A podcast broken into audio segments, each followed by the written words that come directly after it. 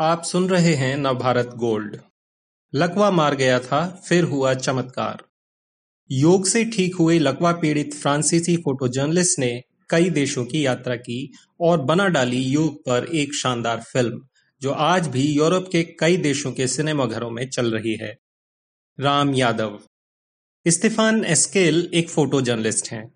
करीब 40 साल के थे, जब अचानक गंभीर रूप से बीमार पड़ गए। चलना फिरना मुश्किल हो गया। डॉक्टरों ने कहा कि रीढ़ का ऑपरेशन करना पड़ेगा। ऑपरेशन के बाद कमर से नीचे तक के पूरे शरीर को लकवा मार गया। डॉक्टरों से जो बन पड़ा, सब किया, पर कोई लाभ नहीं हुआ। आखिरकार डॉक्टरों को कहना पड़ा कि अब तो ज़िंदगी भर लकवे के साथ ही जीना पड़ेगा। एस्किल घूमने फिरने वाले इंसान थे। ज़ाहिर था कि बाकी ज़िंदगी बिस्तर या व्हील चेयर पर निठल्ले बिताना उन्हें कतई स्वीकार नहीं था। संयोग से उन्हें योग करने से होने वाले फायदों का पता चला। यौगिक उपचार और योगा से वह काफ़ी कुछ ठीक भी हो गए।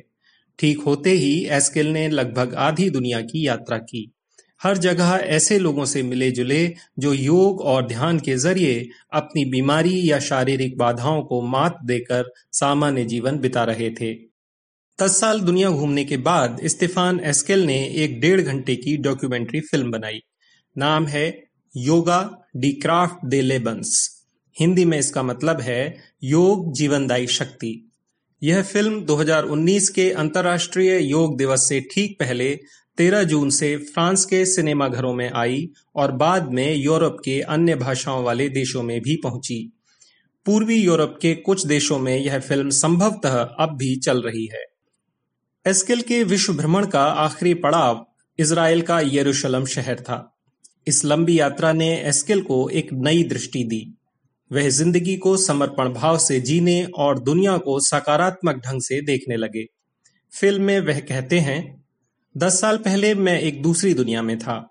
शराब की लत के कारण पत्नी छोड़कर चली गई थी। 2006 में पैरों ने साथ छोड़ दिया। ऑपरेशन हुआ तो कमर के नीचे के शरीर को लकवा मार गया। जीवन घृणा और ईर्षा से भर गया था। इस दौरान स्टेफन एस्केल जब फ्रांस के एक प्रसिद्ध अस्पताल ओस्पिताल दे ला साल पेत्रियर में अपना इलाज करवा रहे थे तो वहाँ के एक डॉक्टर जो पियरे फारसी ने उन्हें सलाह दी कि वह मेडिकल ट्रीटमेंट से ठीक नहीं हो सकते योग की शरण लें शायद ठीक हो जाएँ। यह सलाह एक फ्रांसीसी डॉक्टर के मुँह से सुनना बेहद असामान्य था, क्योंकि वहाँ के डॉक्टर हर तरह की वैकल्पिक चिकित्सा पद्धति को सिर्फ़ कोसना और धिक्कारना ही जानते थे।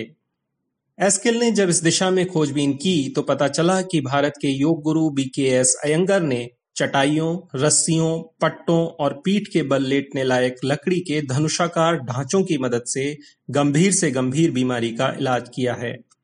जिन लोगों का शरीर किसी बीमारी की वजह से ठीक से काम नहीं कर रहा, उनके लिए भी योगासन संभव बनाने की विधियाँ विकसित की हैं। एस्किल ने पहली बार जब इन चीज़ों को देखा तो वह सोचने लगे कि ये सारी चीज़ें इलाज करने के लिए बनाई गई हैं या टॉर्चर के लिए। लेकिन उनके पास कोई और रास्ता नहीं था। उन्होंने अपना इलाज करवाया। बाद में जर्मनी में व्यूसबर्ग शहर के पास के एक ईसाई मठ में मेडिटेशन का जापानी तरीका जेन भी सीखा। मेडिटेशन और योग से मिल रही राहतों की वजह से एस्केल की दिलचस्पी योग में बढ़ती गई। उनका शरीर काफ़ी हद तक ठीक हो गया था। तब उन्हें ख्याल आया कि उन्हें योग विद्या के चमत्कारिक लाभों और अपने अनुभवों पर एक फ़िल्म बनानी चाहिए। फ्रेंच भाषा में बनी इस फ़िल्म में लकवे से उबरने के अपने बेहद मुश्किल और संघर्ष भरे वक्त की हल्की सी झलक देने के बाद, एस्केल दर्शकों को सीधे अमेरिका में सैन फ्रांसिस्को के पास सेंट क्वेंटीन की एक जेल में ले जाते हैं। वह गंभीर अपराध कर चुके कुछ ऐसे कैदियों से बातचीत करते हैं, जो कसरत करने के साथ साथ योगाभ्यास भी करते थे। इन कैदियों को मौत की सजा सुनाई गई थी। अपने आखिरी वक्त का इंतज़ार कर रहे एक कैदी ने कहा, योग स्ट्रेस कम करने के साथ साथ नए अनुभव भी देता है फ़िल्म के एक दूसरे सीन में अमेरिका की पेज एलेंसन बताती हैं कि वह अपने पेरेंट्स के साथ केन्या सफारी पर गई थीं और वहीं रह गईं। अब एलेंसन राजधानी नैरोबी की गंदी बस्तियों के बच्चों और मसाई कबीले के लोगों को योग सिखाती हैं इसराइल में एस्किल को कट्टरपंथी यहूदियों के शहर बेत शेमेह में एक ऐसा यहूदी दंपत्ति मिला जो पहले धार्मिक नहीं था, पर योग करने के बाद उनके भीतर अपने धर्म के प्रति नई आस्था जगी। यरूशलेम में एस्केल ने देखा कि वहाँ फिलिस्तीनी महिलाएँ भी यहूदियों के साथ मिलकर योग करती हैं। इस्तीफान एस्केल का कहना है कि योग हर उम्र, संस्कृति और शारीरिक बाधाओं वाले लोगों को लाभ पहुंचाता है। अमेरिका की पेज एलेंसन नैरोबी के बधिर बच्चों को योग सिखाने के लिए सांकेतिक भाषा का इस्तेमाल करती हैं। 80 साल के एरिक इस्माल कई दशकों से मल्टीपल स्क्लोरोसिस से पीड़ित हैं। यह बीमारी सेंट्रल नर्वस सिस्टम यानी ब्रेन और रीढ़ की हड्डी पर बुरा असर डालती है। भारत के बीकेएस अयंगर द्वारा विकसित विधि को आधार बनाकर एरिक इस्माल ने मल्टीपल स्क्लोरोसिस के रोगियों की ज़िंदगी आसान बनाने का अपना एक अलग तरीका ईजाद किया है। इससे खुद उनकी ज़िंदगी तो आसान बनी ही, दूसरों का जीवन भी आसान बन रहा है। बीकेएस अयंगर 2014 में इस दुनिया से रुखसत हो गए। वह तिरानवे साल के थे। उन्होंने लगभग सत्तर साल तक खुद योगाभ्यास किया और अनगिनत लोगों को सिखाया भी। महाराष्ट्र के पुणे में उनका बनाया उपचार और प्रशिक्षण केंद्र आज भी काम कर रहा है। फ़िल्म में उनके साथ बातचीत का एक सीन भी है। असाध्य समझे जा रहे रोगों को भी योग से ठीक करने या काफ़ी हद तक राहत दिलाने की उनकी कई नई विधियाँ आज विदेशों के भी कई ऐसे अस्पतालों में अपनाई जाती हैं, जहाँ वैकल्पिक चिकित्सा की सुविधा है।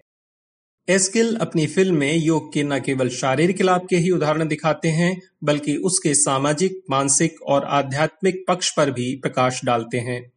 वह अलग अलग देशों के ऐसे लोगों के मुँह से उनके अनुभव सुनाते हैं, जो जीवन से निराश हो चुके थे, पर योग और ध्यान ने उन्हें अपना खोया जीवन वापस लौटा दिया।